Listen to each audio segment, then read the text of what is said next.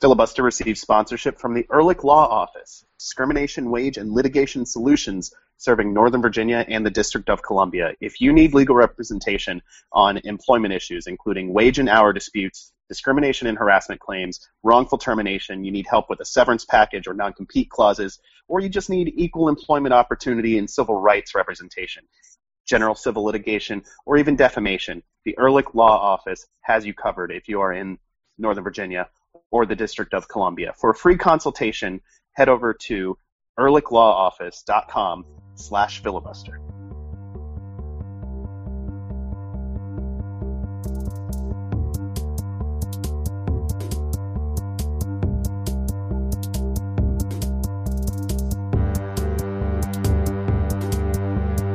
So this one time, uh, I was asked by, I, I was kind of put on the spot by a guy that I didn't know. I was literally meeting him like the 30 seconds after I was introduced to him, and he was trying to impress these two girls, and he didn't know me other than my name. So he knew my he, he and my friend were coworkers. So he introduces himself, uh, or they introduced me to these two girls, and he's like, "This is my friend Pat. Uh, we work together, and this is Jason. He's a consultant that, that's in town. He happens to be in town right now, and I'm completely like all I know is that he seems to be wanting to um, have like tell lies as fun. This is like the one thing I've picked up on him in the like tiny amount of time we've talked. And I'm not a consultant. I don't know anything about their business. Um, and I'm in town, so I have to make up a place where I was from. And on the spot, the place that I landed on that I figured that these girls didn't know anything about was Cincinnati. So I was like, I'm, I'm from Cincinnati. And they immediately started picking the, the, the issue apart because one of them one of them knew someone from Cincinnati and was asking questions about Cincinnati that I didn't know about. Um, they wanted to know what part of town I lived in. I said right right near downtown. Um, no, no, you, no, not big mistake. Um, ben is our expert in all things they, Cincinnati. They, they they brought up the Oktoberfest, which at the time I did not know that Cincinnati had an Oktoberfest whatsoever. And they were like, "Isn't it like the biggest one in the U.S.?" And I, I was like, "Well, I feel like Chicago's is probably bigger, but it's pretty big." Um, it is pretty big because Cincinnati does have a very large German population. Right, and it it made sense to me when they asked the question. It had just I had never thought for a second about whether or not they had an Oktoberfest. Um, and so my, my instinct was to just think of another city with a German population that's bigger than Cincinnati and say that that one's probably bigger. Um, and I don't know if that's true either, but the whole thing was a mess. Um, asking well, asking what's asking what part of town you're from is for some reason a the first question anybody from Cincinnati asks anybody else from Cincinnati. We're weird tribalists like that. Okay. Also, also, like, what high school did you go to, or what yeah, school that, did you go to? They always mean high school. They never mean college. Yeah, that's similar in Evansville, Indiana, where I'm from. That is a regional similarity. Yes. I, I feel like my answer right near downtown was inspired by Dave Chappelle in the movie Half Baked uh, when they asked what part of Jamaica he was from, and he said right near the beach. Um, it was a similar level of a lack of knowledge of what the subject we were claiming to know about. I'm, I'm also, pretty sure that you should never ever use a line from Half Baked as inspiration for any kind of plan you want to succeed. I didn't think it. It was only until later I was like, that's probably where that came from. Um, just trying to think on my feet. But uh, they, I mean, the other thing was they were like, so you're from out of town, but you have a DC United jersey. It's not even like this year's jersey. You didn't just buy it today. And I had to like make up some sort of like, well, my parents are from here, and and there wasn't a team. You still could have gone with I went to Maryland. It, the whole thing was a scramble. So that once you get scrambling, you have to keep scrambling. There's no sure footing at any point. What we're hearing is that Jason is a wonderful liar, and, and no, because I'm, I'm, I'm, not hearing that. Yeah, I'm pretty sure that that at least and Ben gets sarcasm. Girls, one of the two girls definitely knew that everything I was saying was wrong. well, luckily, none none of our listeners will get that impression from you. I was looking for a segue, none, no, none was forthcoming. No. So instead, I'll just say, hey, hey, welcome in. This is Filibuster, the Black and Red United podcast. I'm your host, Adam Taylor, joined as always by Ben Bromley and Jason Anderson. We are all from blackandredunited.com, where you can find us, right, us and several other wonderful writers writing about DC United, MLS in general, and other various whatnots and what have yous. We've got a good show for you tonight, notwithstanding uh, DC United's result or lack thereof on the weekend, losing 2 0 to the San Jose Earthquakes. We're going to talk about it. We're also going to talk about the Scotiabank CONCACAF Champions League, which is quite a mouthful, so we'll just call it the Conca Champs or the CCL. Is is Scotiabank paying you for this? no, but they're like on the official hashtag now, so I refuse to use that, hashtag. use that hashtag. Well, you're not a part of the conversation then, guys. Come on. Scotiabank can can send me some money, and I'll start putting in extra S in my tweets. okay, fine. I will also hold out for, for money from Scotiabank if you want to sponsor us. We have room for another sponsor, oh, so come on. I'll gladly put the S in there. Come on, Conca, or come on, uh, Canadian banks. Uh, make us use your name or letter when we talk about the Champions League. Uh, DC United got off to a good start in their Champions League campaign, and their second game in the group stage is coming up. We'll talk about that, and we will also talk about this weekend's upcoming nationally televised finale to this season's Atlantic Cup as DC United travels up to New Jersey. Before we get to any of it, though, Jason Anderson, what are you drinking? Uh, I have the Brewer's Art. Uh, I believe they just came out with this fairly recently. Uh, Chop Tank Saison. Chop Tanked is with an apostrophe D, uh, as if it is a verb, uh, but it's a made up verb clearly. Right, like being CONCACAF, for example. Um, they had a Chop Tank Belgian Strong Ale, and this is not that. Um, this is much more of a summer beer. It's pretty good. There's an, a little bit of like a rye note uh, in there, but it's not like a powerful rye note. Um, you you could drink a lot of these in the summer and feel pretty good about yourself. Nice, Ben. What do you got tonight? So we've been making pickles here in my house because. Tell me you're drinking the brine. Tell me you're just drinking pickle juice. I'm not drinking straight pickle juice. Oh. Um, but yeah, pickles are easy, and they're and making them yourself are uh, much more delicious than store bought pickles. So I finished one of the jars, and we decided, uh, not we, there's no we, I decided that I wanted to do weird things with the leftover pickle brine. Ben, Ben, before you go on, is this okay for radio? We are a family podcast. yes, it is. I mean, it just talks about me putting strange liquids in my body. In that case, go on. so I was googling around and I found a website called Drinking in America, and they have a uh, cocktail called the Pickled Surfer, which is whiskey, pickled juice, lime, Old Bay, and that's what it is. And I haven't actually tasted this yet, so here goes. I mean, it sounds like a pretty pretty solid bet for this show. So yeah. I hope yeah, it's exactly. not awful which is also how I feel about every episode of the show. that is not too bad. That is pretty decent. I like that. We didn't right, get the, the instant disaster of uh, the shandy that you had. No, yeah. Nope, nope. It, it turns out combining random liquids and seasonings in a cup with whiskey works better than combining beer and grapefruit juice, no matter who it is that's doing it. Yeah. That is so, the lesson we learned tonight. Pickled surfer. It's good. So I am in Chicago right now. Um, I have in a hallway. I, I, returned, yeah, in a hallway. If if the reverb is noticeable at all, um, yeah, I'm sitting in an apartment hallway in Chicago because that is what things have come to right now. Um, I went out looking for the signature beer of Chicago, and if anyone is thinking Goose Island 312, just get right the hell out right now.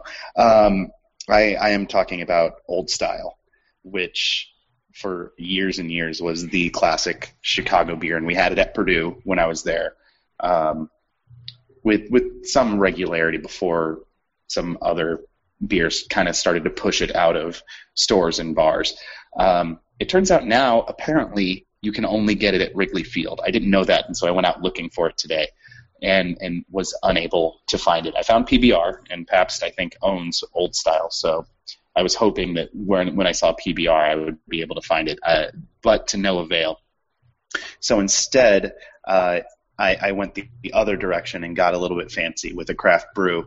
Um, Two Brothers Artisan Brewing, Domaine Dupage, Dupage, Dupage, French Country Ale. This is from Warrenville, Illinois, which they describe on the the, the six pack as Chicago-ish.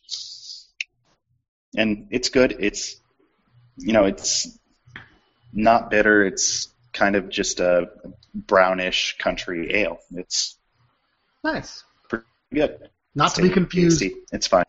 Not to be confused with Virginia's Three Brothers Brewing Company. No, there are only two of them in Warrenville, Illinois, apparently. Let's get to the soccer. Unfortunately, this first segment. that was amazing for tension of doom. What was that? That was Jason. the thunder. The thunder hitting uh, Maryland right now. that was amazing. That was the first time I'd said something ever and had like a Hollywood sound effect a come on. substantial, uh, completely naturally. of thunder. to give you an idea, that was incredible. To give you an idea, I could feel that in my feet, uh, in the floor.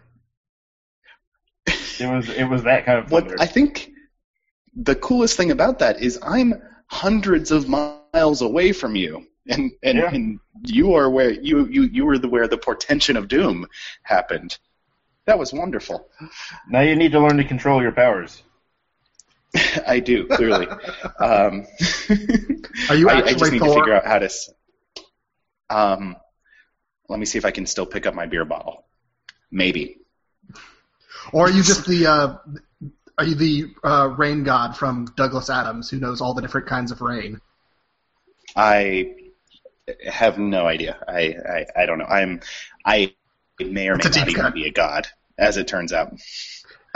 If someone asks if you're a god, you say yes. I'm in Chicago.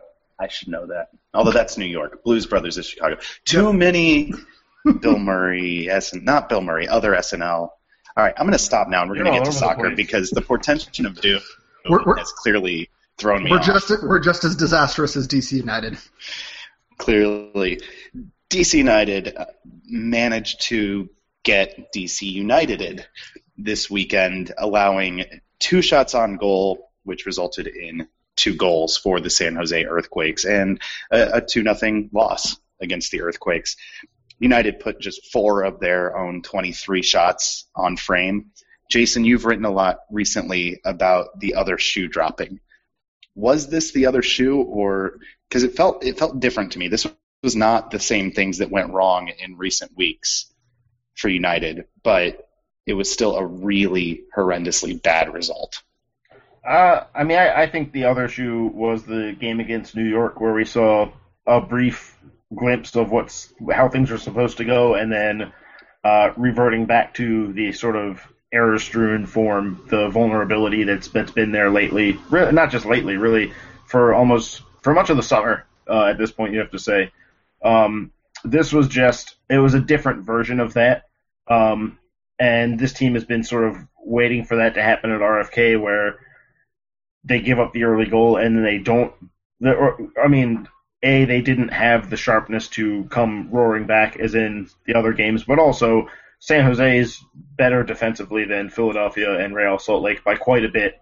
Um, they've just started finding their form. They're coming off of the best result of their entire season, and um, they I, I think that they San Jose came in believing they they could hold up a shutout, um, and they mostly they were fairly comfortable in doing it. Unfortunately, the 23 shots makes it sound like um, David Bingham was uh, under siege, but he really didn't have any sort of tests um, that yeah, like I said, only about. four shots on goal Yeah. for Um, United.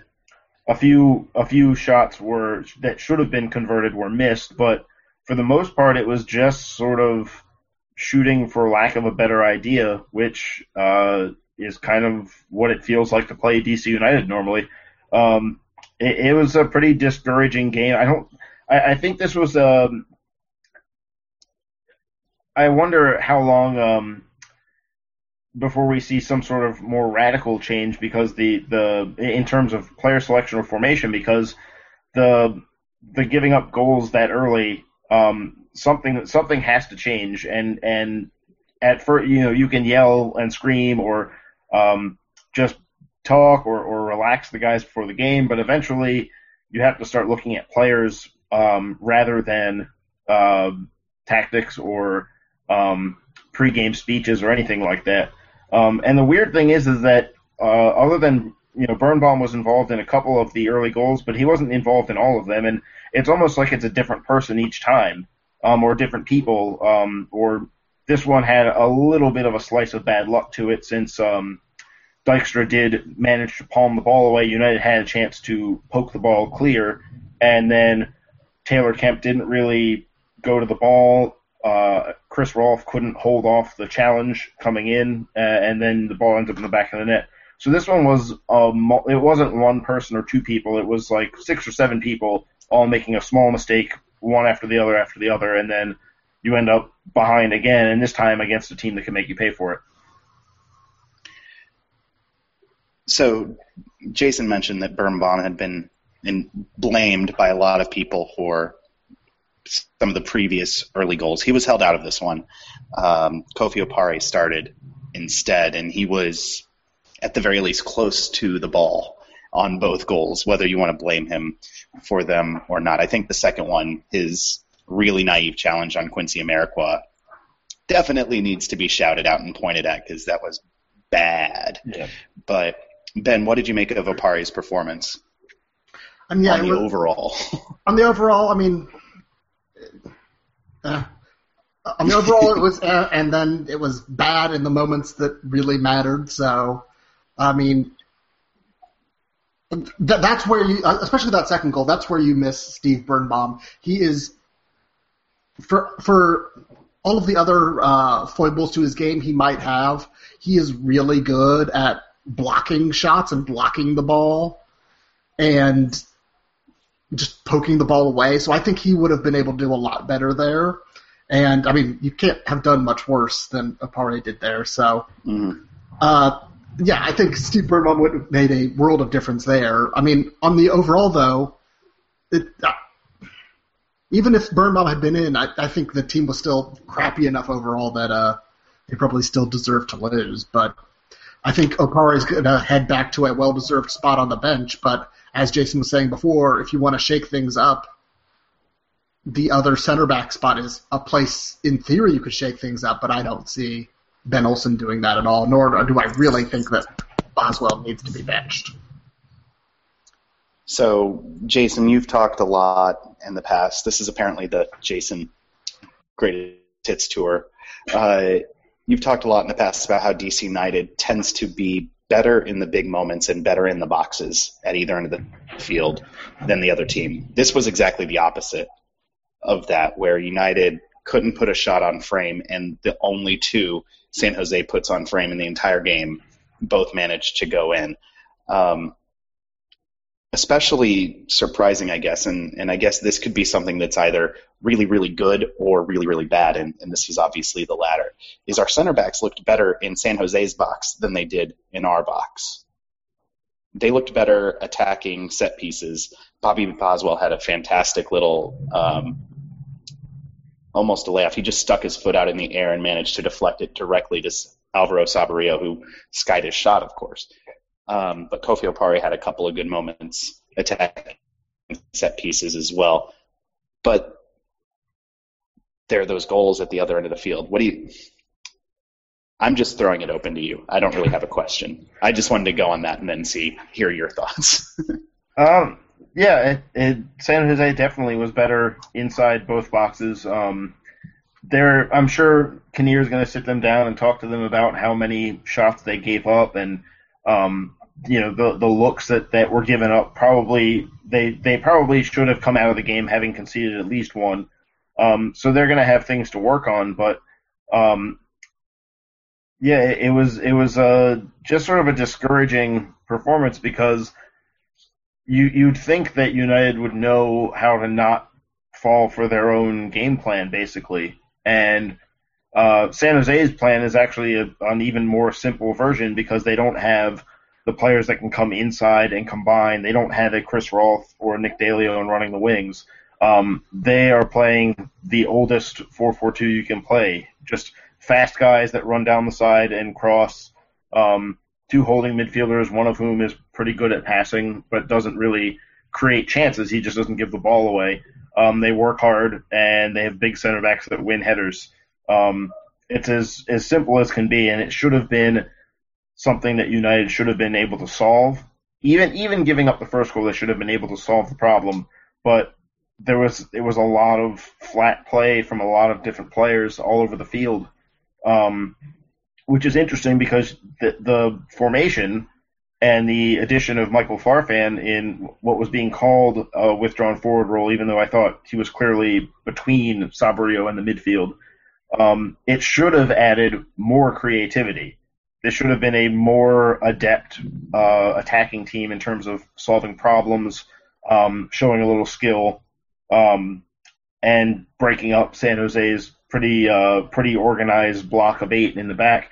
And instead, uh, it just it just seemed like there weren't that many ideas out there. It seemed like they, they needed long stretches of time to, to come up with anything beyond you know uh, I don't know what to do here, so let's just hook in across, or let's just have a shot from you know out you know this odd angle or or what have you. It was a lot of settling before settling was necessary. Um, you know, so, there's certain times where you have to take a shot just because there's no other option, and this was not one of those games. It almost seemed like United was willing to play into San Jose's plan, and they were willing to just say, "All right, fine, I'm just going to hit it and see what happens." And um, we don't really have the long range shooters, you know, other than Taylor Kemp. Um, there isn't really that much of a long range threat on DC United. We've seen Perry Kitchen hit a couple, but not often enough where we can say it's a, a legitimate thing that he's always going to be good at. Um, Fabian Espindola. Oh. Yeah, well, I mean, and that's another thing that we have to be concerned about because he may or may not be able to play any part against the Red Bulls, and you've got to find a way to win without him. And, and funny yeah, thing is, yeah. they did it without him for a while uh, the first time around.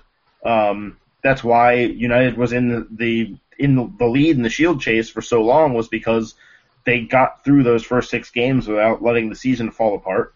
Um, and yet now, with more weapons, uh, more players that should be able to um, contribute, with um, Aguilar bedded in a little more, um, with options on the left so that Chris Rolfe can move up as a second forward to replace Espindola in terms of a role.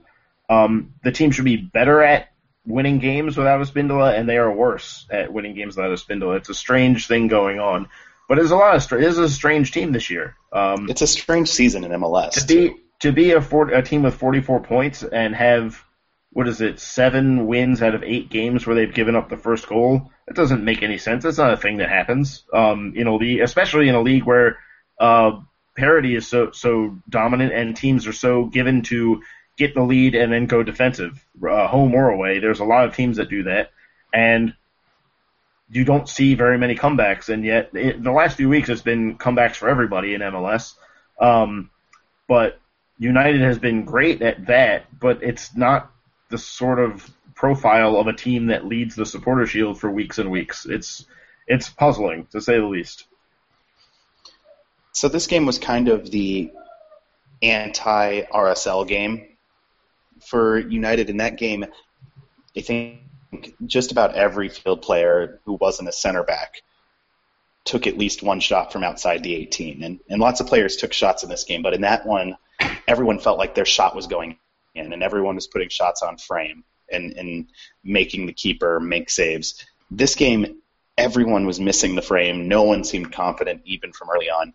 Ben, how much of that changes if Saborio hits either of the sitters he had, especially the first half sitter. I, I know this is a counterfactual and it's unknowable, right, but right. but it, it really does feel like this game would have been 180 degrees different if United scores in the first half.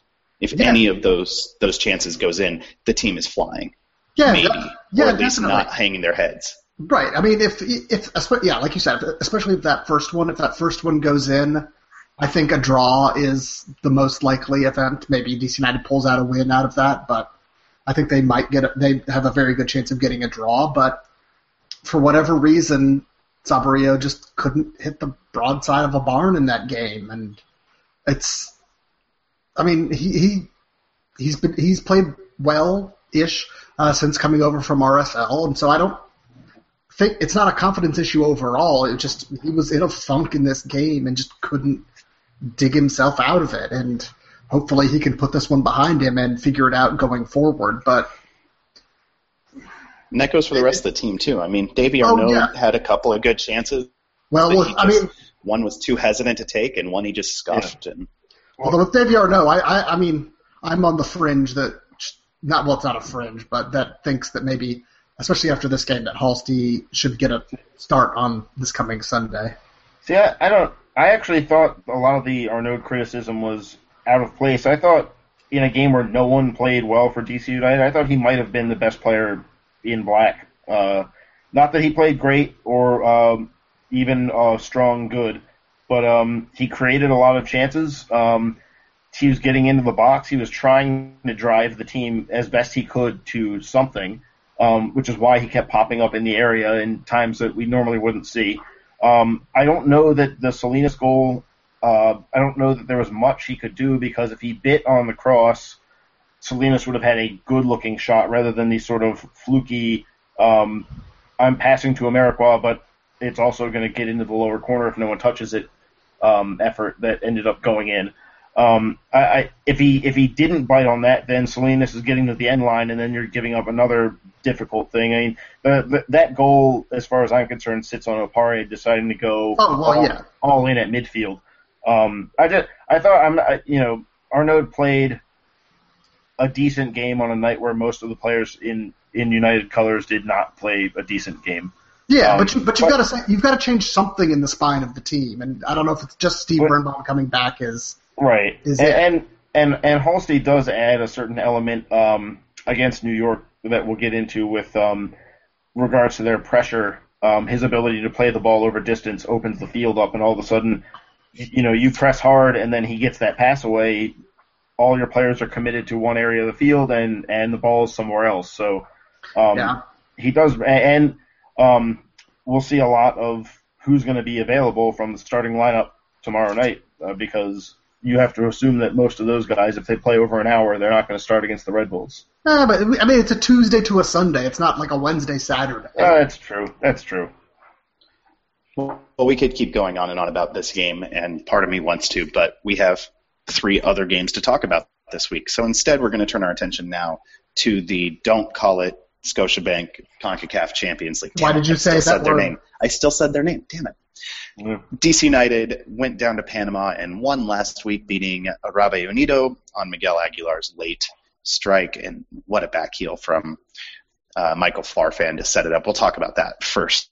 Um, uh, before that, though, I, I should mention DC United's going to look to put their stamp on the group and take total control of Group H at RFK Tuesday night, uh, which might be tonight when you're listening to this, uh, against Montego Bay United. If you can't make it to the stadium because, say, you're in Chicago, if you're in DC, you really don't have an excuse um, other than it's 7 p.m. on a weeknight, but you shouldn't use that excuse. You should go to the game. The Eight. tickets are really cheap. Eight, it's Eight? 8 p.m.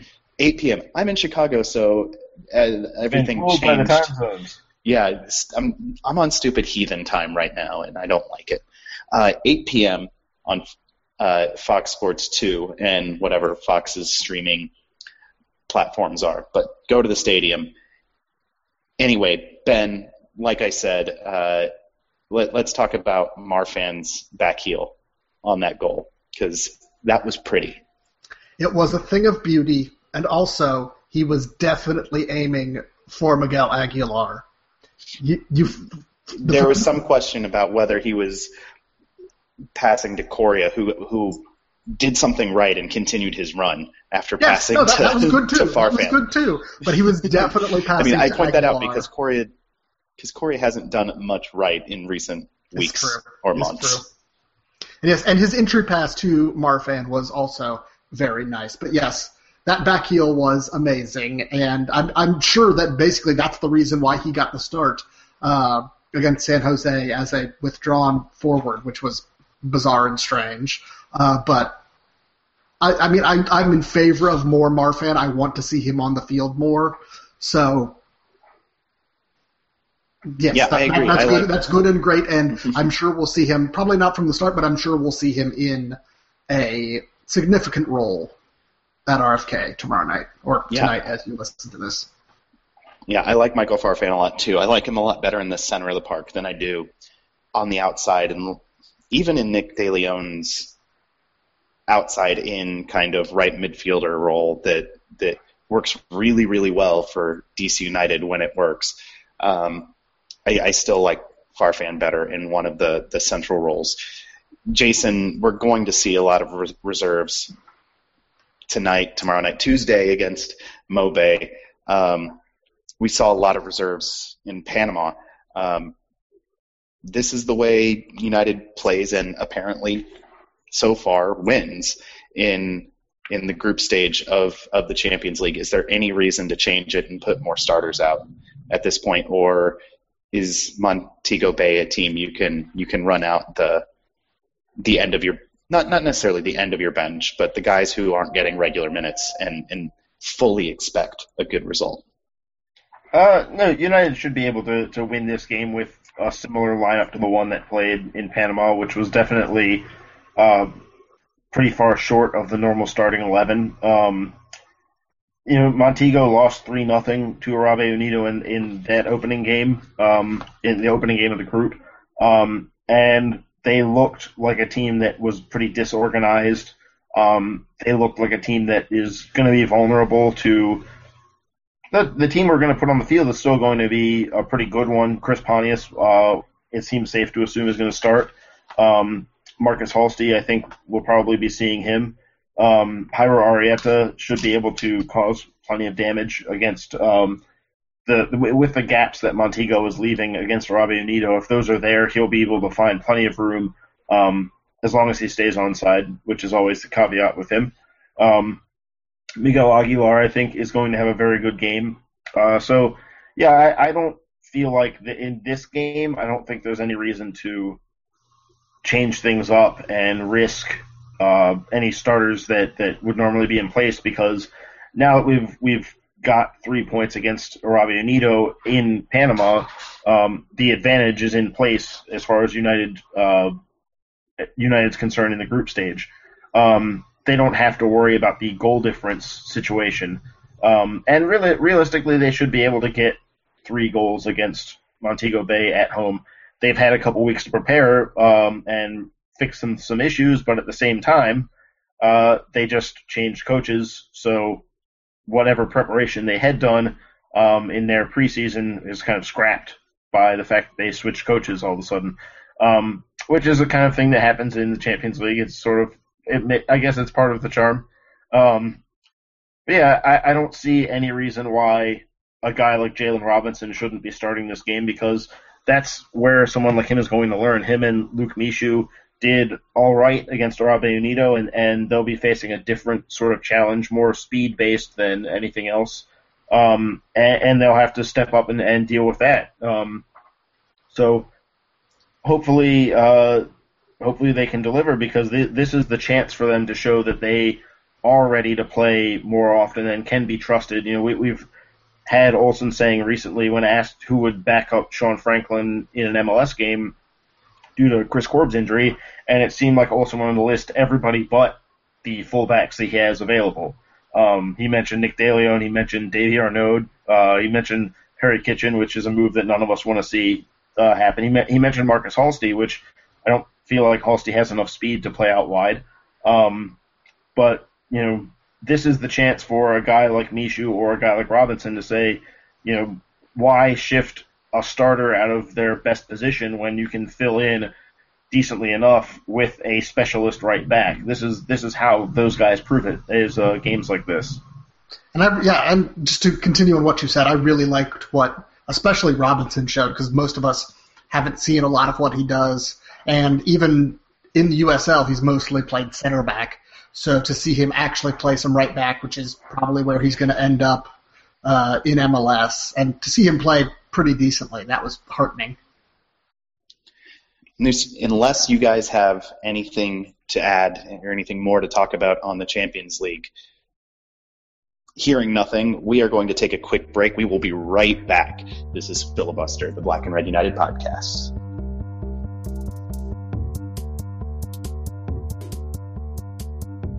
Hey Ben, you know how you're always going on and on about legal advice on this show?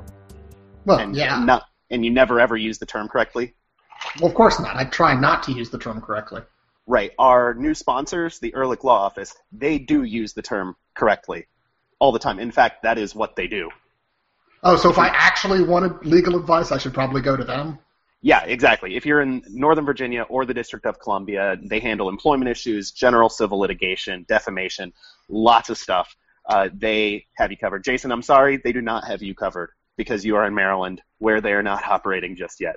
Uh, fine. So, Ehrlich Law Office, it's a it's really good people. Uh, Josh is their their main proprietor, Josh Ehrlich. Uh, he's a law school friend of mine. His, one of their their attorneys, Ben. Uh, a lot of our listeners know him from games and, and other places. So, guys, for a free consultation, go to ehrlichlawoffice.com slash filibuster.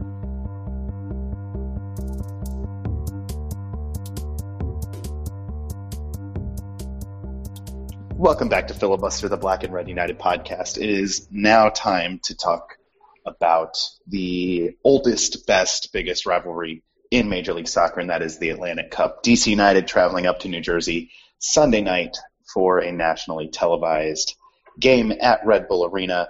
Uh, because I'm on Heathen time, I'm not at all sure what time the actual game is in real life time.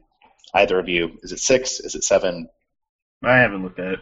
We had a game between now and then. No help. no, no help from the peanut gallery. So uh, I'm I'm sure it'll be in. Ben, put it in the post whenever you post this on on Black and Red United. uh, DC United has already played the Red Bulls twice this year, losing two to nothing in March at Red Bull Arena and drawing two to two at RFK in April, which means under the rules of the Atlantic Cup, because DC United are the current holders, all United need is a two-goal win to claim claim claim the cup for a record 14th time in 20 years. For those Um, of you currently yelling at the podcast, it's at 7 p.m. on Sunday. Thank you, Ben. Unfortunately, right now the Metros are on a bit of a roll, winning their last two by a combined five to nothing, and going unbeaten since losing to the Columbus Crew on the Fourth of July. Ben, what is it that, that the Red Bulls are doing so well right now? That, that they just keep winning games and or at least not losing games. I mean, yeah, they're really great right now, and I think a lot of it has to do with the guy that DC United traded away. I mean, it made sense at the time, but just seeing how Dax McCarty has bloomed into the captain of the New York Red Bulls is pretty astounding, and it's a classic win now versus win later mentality. And DC United wasn't using Dax McCarty, right? But uh, yeah, he's been really good for them, and uh, I mean they have accoutrement around him that make it really great. But yeah, Yeah, I, McCarty. I I will second the. Yeah, there's. I'm in a hallway, guys. There's noises in the background. Um, Oh, I will second. I didn't say anything. Then you were making it. I wasn't. I will second. I will second the notion that, that Dax McCarty was being misused here in DC. We tried to turn him into an attacking midfielder, and that's not what he is. And he's doing very well in in deeper in midfield for for New York, New Jersey, whatever you want to call them. Um, Metro Stars. Jason, they've they've made one big signing this summer, bringing in uh, the older brother of their designated player, and the two of them have, have combined pretty well since uh, reuniting forces, and that's of course Shaun Wright Phillips joining the team from whatever English QPR. club he'd been. He was at QPR. I, I didn't know if he was somewhere in League Two or something at this point. No, no. Um, Thankfully, He Tim Ream didn't go there. Thankfully, Yeah. QPR is just willing to sign whoever. Yeah, I mean, a name like Shaun Wright Phillips, and if you're Yeah, QPR, yeah. why not take a flyer? Yeah, have a 70 man roster. Next, Yeah, they'll he- sign Ian Wright. Ian Wright. Is just Ian Wright. Yeah, why not? Uh, he joins his little brother Bradley Wright Phillips on the Red Bulls, and Jason, they've been doing pretty well on the field so far. I'm sorry to say. Um, but a lot of that has to do with when Shaun Wright Phillips is playing. He's coming in off the bench um, every single, pretty much every single appearance. I'm not sure he even has one start yet, um, because it, partially because Lloyd Sam has been very good this season. At one point, he was in the the early part of the spring. He was looking like the best player in MLS.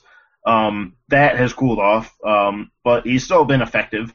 Um, and Mike Grella has kept his spot despite the obvious attempt to replace him with Shaun Wright Phillips or Gonzalo Veron, who, if you believe the Argentine press, New York might have spent a couple million dollars on. Um, though he may not be a winger, that's another issue that they're going to have to deal with. Um, but it's all of a sudden the, an, a spot that they had no real depth at has all of a sudden gotten very deep, and they can bring in. And in fact, it- it's been almost comical because I think it's two or three games in a row where they've brought in Shaun Wright Phillips and Veron for their other two wingers, uh, basically at the same time, um, which is sort of like a youth soccer sort of substitution. Um, but the the issue becomes you bring in two fast, creative players late in a game, and since New York has been winning and leading a lot of games lately, they are catching teams when they're stretched out, and then Bradley Wright Phillips is there to finish off whatever they create. So um, I don't necessarily look at them as that that duo as the threat so much as just the general idea that New York is going to be fast and going to be creative on the wings no matter who they play. Um, Grella really didn't have a good reputation coming in. He had been um, a couple MLS teams had had him on trial and, and passed. Um, he'd been playing in the third division in England and I think maybe even in League Two. Um, but uh, since he came to the Red Bulls, uh, Jesse Marsch has figured out a role for him that really fits uh, his game, and uh, he's looked much more creative than anyone thought he was going to be. His reputation when he was at Duke was that he was basically just a goal poacher, um, and you know a hard worker and things like that, but nothing special. Just an effective version of that college soccer stereotype.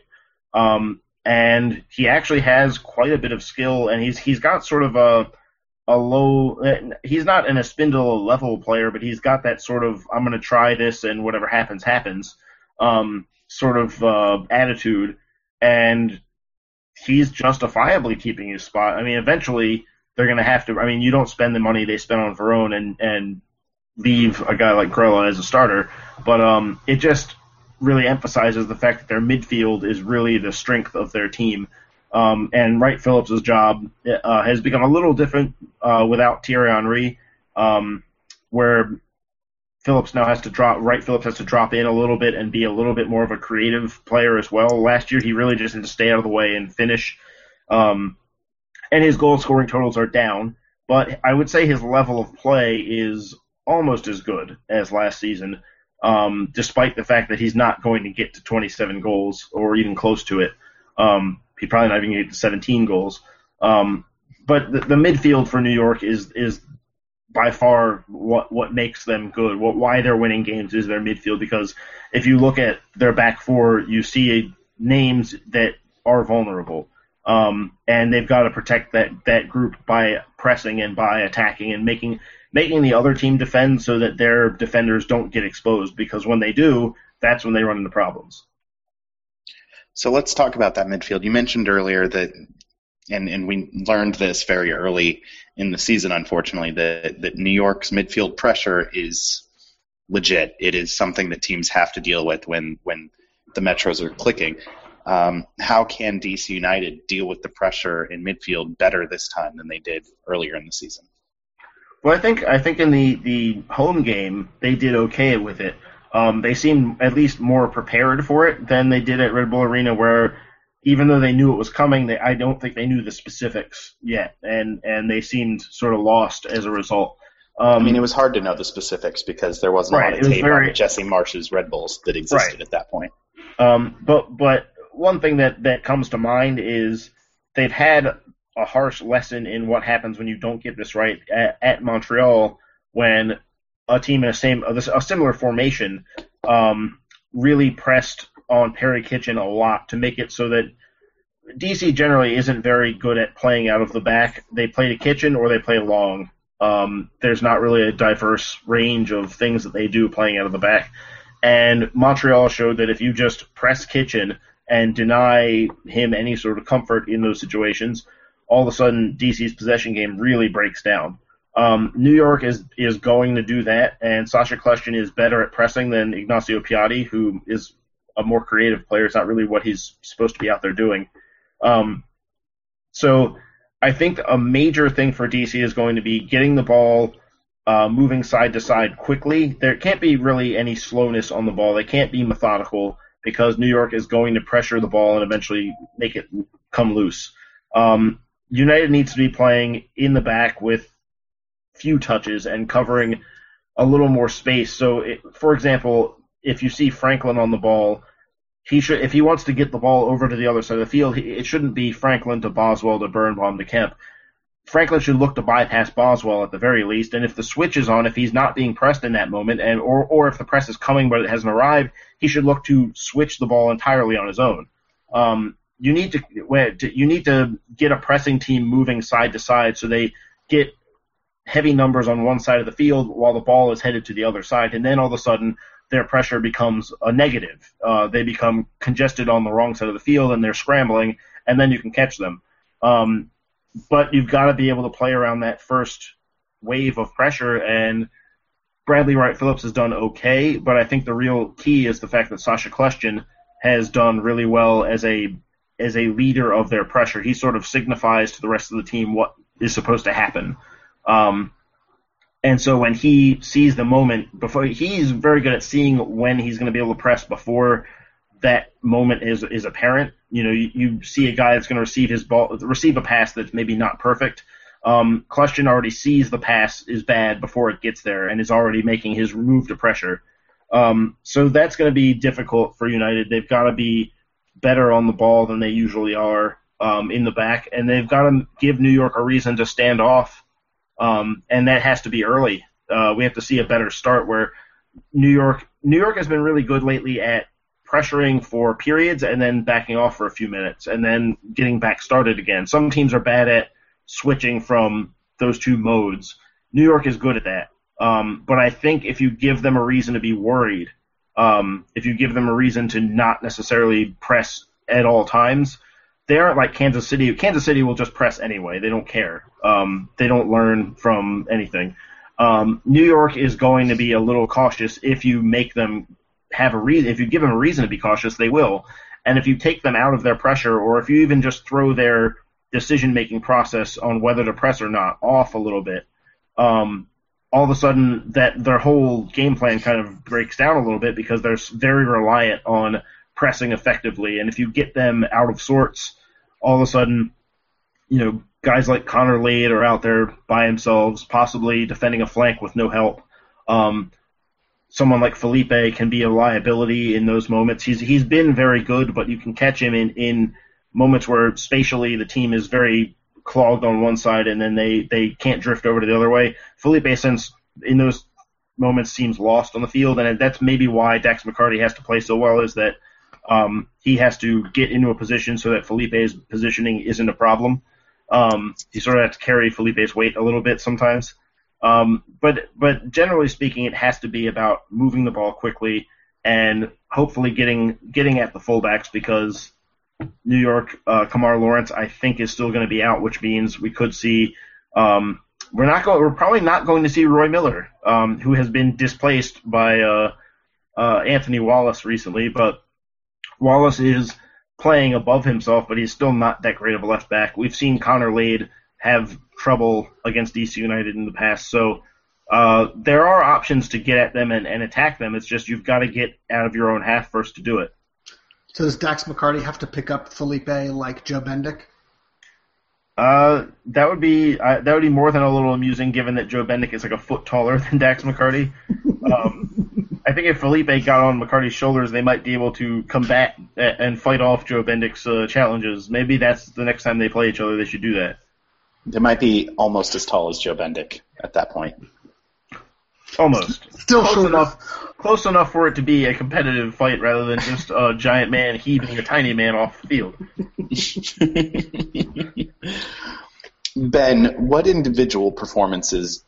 Who who do you want to see specifically step up uh, against the Metros and, and improve their form that, that we've seen lately? Because a lot of people on DC United could probably stand to use an increase in form, Yes. whether it be bad finishing against the Earthquakes or uh, being pressed into oblivion by by the impact, or you know just allowing shots in the box when you're a, a center back. There there are lots of candidates for this, but who is it that you want to see really step up in this game? Hmm. Um, uh, can I give two? Can I give two answers? Fine. Both of them are up the spine of the team. Uh, I want to see Bobby Boswell really step up and have a dominant game that made him a Defender of the Year finalist like he was yet last year. He's been good this year, but he hasn't been anywhere near Defender of the Year quality this year. So I want to see him step up.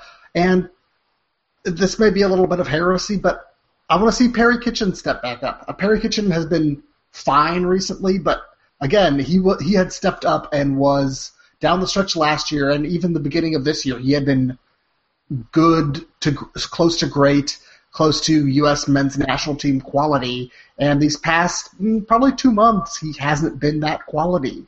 And I think he also needs to step back up and regain that quality that we know he has. We know he is USMNT quality, but he needs to step back up and prove it again. I think combining what Jason was talking about earlier with what, what you've been saying and what lots of commenters have, have asked for, it does make sense for Marcus Halsti to be in in this game. He's a guy who is very good at making himself available for passes, both from the back four and from his midfield partner. And he might free Perry Kitchen up to be more of a forward destroyer and, and try to break up Dax McCarty and Felipe's possession or, or or do whatever else. That said, Arnaud was very good. Jason, given Halsti's fitness issues, which he himself brought up after the game against uh, Arabe Unido, is there any chance we see him in New Jersey this week? He might come in as a, off the bench, but I have some I have some trouble seeing him starting in this game because it's going to be a demanding, physically demanding environment. Yeah, I do wonder, especially given that um, DC could use a good start. Um, it might still be worth giving him some time from the start and just uh, going from there. But uh, the issue becomes, you know, you, you United is going to be and is going to end up having to destroy more than they create probably in this game, which means Davy Arnaud's uh, talents are probably going to be called upon. Um, and with Steve Birnbaum's ability to, to defend in the box, it's hard to argue that he would be replaced. And you're not. It's pretty unlikely that Halsti is going to start at center back over Bobby Boswell. I do think that's an interesting idea for this game as a one-off, though, because Halsti's ability to, to open the field with his passing, if that doesn't change, he doesn't lose that ability by playing center back. Um, the issue becomes, you know, Boswell is the team captain and the organizer of the defense, and he's not going to get benched uh, for What? a tactical one-off. What about as a one-off, a four-two-three-one with Kitchen and Halsti deep and Arnaud playing forward destroyer in the in the center of the attacking Yeah. three? It's possible, and we've seen Olsen come up with some things for games against teams like uh, that play a five-man midfield that are uh, sort of an inventive way to to deal with the problem. Um, you do run into an uh, probably a low level of possession and creativity in that in that setup, but they've got to do something. Um, I actually kind of like the the way that they faced Vancouver. Um, not that this helps Halsti's chances at all, um, Mhm. but by having two uh, seemingly attacking players playing ahead of Kitchen, uh, but tasking them with the job of breaking up the possession of the two holding midfielders for the opponent, um, you end up going one on one in midfield all over the place, and you're catching a team off guard. You know, New York maybe maybe they've got that game in mind as well, but it's only it's one game out of all of the games DC's played this year, um, and it's not like United has gone back to that ever since then. Um, I wonder because Michael Farfan played that advanced role Yes. in that Vancouver game, and I wonder if trying to get him 90 minutes back to back this week, because he I, maybe not 90 minutes, but getting him as many minutes as they could against Arabe Unido and against San Jose. I wonder if some of that is to prep for a tactical ambush starring him against the Metros. That would be that would be some some next level plotting Yeah. by Ben Olsen. um, that would be it would be fun. it would be pretty interesting because that was a game where it looked like United was going to play more of a diamond. And when they attacked, they did kind of play out of a diamond, but then when they defended, Chris Rolfe got in alongside Farfan. Um, and it, it did require a lot of hard work from Chris Rolfe, and it might not be compatible with a team where Fabian Espindola is back, which is a possibility as well. Um, but it, you know, the way the game, the previous game between DC and New York went, and the way the last few weeks have gone for DC, I think there needs to be a lot of different looks considered uh, um, on the, you know, in the next couple days because by Wednesday you need to be already doing your prep for that game. So today, Monday, when we're recording, they should have spent plenty of time on it.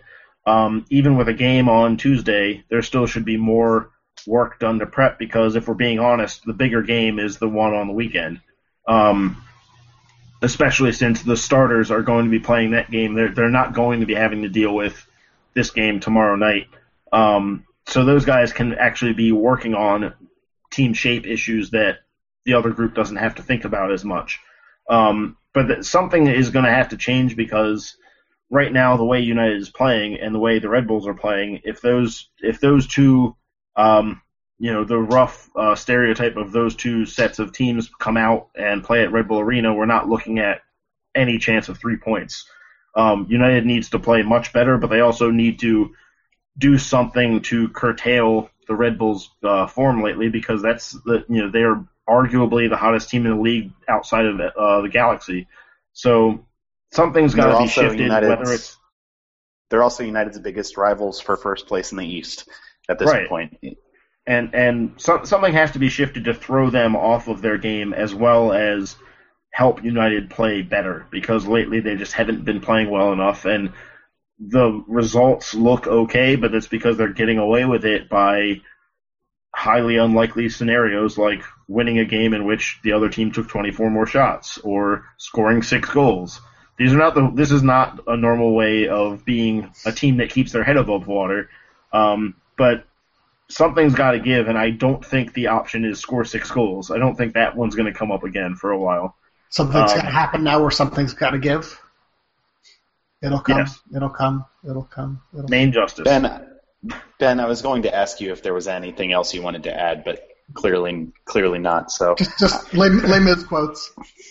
so I will just say, find us on Twitter at filibusterdcu for the podcast, at Black and Red U for the website. Like us on Facebook. Black and Red United is the site there. Find us on iTunes. Find us on Stitcher. We're on SoundCloud. Uh, but mostly word of mouth is is how uh, the word spreads about filibuster. So when you're on the bus up to Jersey or you find yourself tailgating on a Tuesday night at RFK, tell a friend about us. We'd really appreciate it. That's all for this week. We'll talk to you real soon. For Jason and Ben, I'm Adam coming to you from a hallway in Chicago. Say goodbye, Jason. Goodbye, Jason.